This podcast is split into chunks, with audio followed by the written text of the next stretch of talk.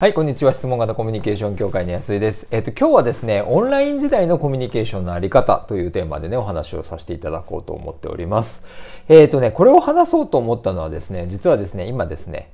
第4期の質問型コミュニケーションのトレーナー養成講座っていうのをね、させていただいております。実はこのトレーナー養成講座っていうのはですね、セミナー会場に集まっていただいて、で、そこでいろいろとね、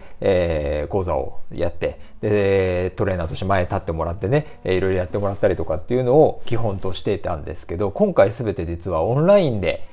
させていただいてるんですね。というかもうせざるを得なかったっていうところがね、まあ本当のところでございますが、オンラインでやっていけるかっていうのは結構私も心配だったんですね。はい。というのも、私、受講する側で、オンラインの講座っていうのをちょっとやっぱりいくつか参加をしてたりとかする部分があるんですけど、これね、結構、まあ、正直ですね、圧倒的にしんどいなっていう方のイメージが強かったんで、まあ、ぶっちゃけ大丈夫かなっていうのはあったんですけど、でもやるしかないなみたいなですね。まあ、そのところから実はスタートしたんですね。はい。でもですね、実際、やってみて、今ちょうど3回目のね、講座が終わったところなんですけど、私の想像以上にですね、めちゃくちゃいい感じで進んでるなぁなんていうふうに思ってます。はい。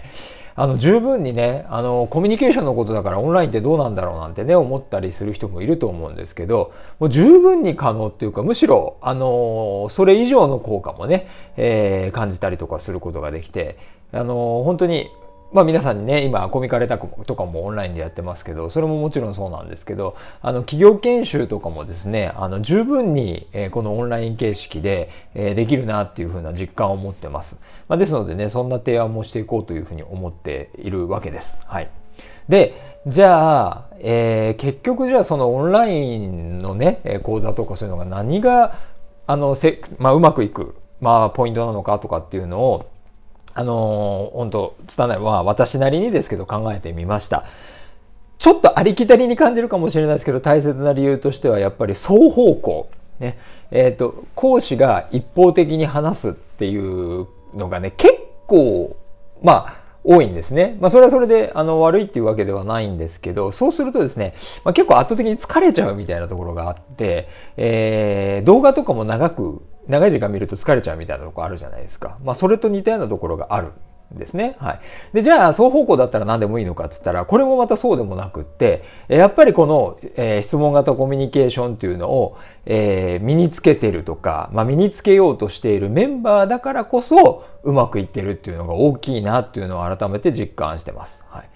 で、それ何かっていうと、結局、まあ、お互いをですね、ちゃんと尊重するとか認め合うというですね、立場とか地位だとかそういうことは全く関係ない、そういう心構えだとか、やっぱり相手の役に立とうとか、相手に喜んでもらおうとかっていう、そういう意識を持ってるっていうね。まあ、この心構えと実際にその質問力だとか、承認力、ね、あとは相手に、安心感を与える交換力なんていったね。まあ、そういったことを可能にするスキルっていうものを、お伝えしているし、それを学ぼうとしている方々ですから、その学ぼうという意欲を持っているだけで、もうある程度スキルが高いというかついてくるっていうのがやっぱり大きいなっていうふうに思ってます。で、これが、こういうスキルとか心構えがないと、オンラインでありがちなのはですね、やっぱり空間がプライベートだったりするんで、なんとなくこう、受ける側がね、気が緩んじゃったりとかしてですね、結局講師の人が一方的に話して、で、受けてる側のリアクションがないんで、なんか戸惑っちゃうみたいなね、そんな流れになっちゃうんですね。はい。まあ、ですので、まあこれはリアルなね、コミュニケーションももちろんなんですけど、やっぱり特にオンラインにおいてのコミュニケーションっていうのがこれからいろいろ必要になってくる時代においては、ますますこういう一人一人のね、心構え、意識、そしてスキルっていうものが大事になってくるな、なんていうふうに思ってます。はい。これからね、どんどんオンラインで知識をインプットするっていうことがね、もう今の時点で皆さん増えていると思います。でもね、それを知識っていうのはやっぱり知識で身につけても実際できるっていうのとは全く違ってきます。実践でやろうとしてもね、知識だけではなかなかアウトプットはね、できません。まあそれがね、本当に、現場でトレーニングする意欲が高くて実際やってる人はいいんですけど、なかなかそれができないなとか、意識が続かないな、なんていう方はですね、ぜひそのトレーニング相手を見つけてしっかり練習するっていうことをね、やっぱりやっていただきたいなというふうに思います。はい。ということで、なかなかね、そういう場がないなぁなんていう人はね、ぜひ質問型コミュニケーションカレッジの方に参加していただいて、そして、トレーニングをね、していただければなと思います。先ほど言ったように質問型のね、心構えとかスキルとかっていうことをもう身につけようというふうな時点で、やっぱり、普通のオンラインのね、講座とかセミナーとかとの関係とは全然違ってきますので、全員ね、同じ共通の目的を持った仲間で、学ぶ場所ですので、ぜひそんなね、興味がある方は参加していただければ嬉しいな、なんていうふうに思います。